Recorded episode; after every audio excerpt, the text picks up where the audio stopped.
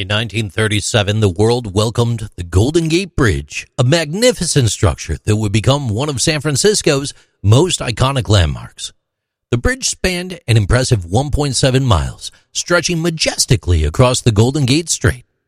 It was a marvel of engineering, a masterpiece that was lauded as a true feat of human achievement.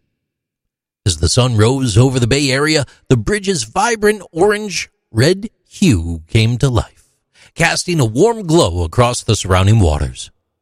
The sound of cars and buses whizzing by filled the air, creating a symphony of movement and activity. As pedestrians and motorists made their way across the bridge, they were treated to breathtaking views of the city skyline and the sparkling waters of San Francisco Bay.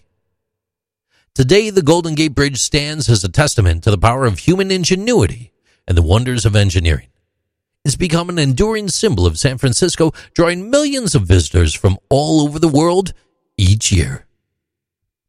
These are interesting things with JC.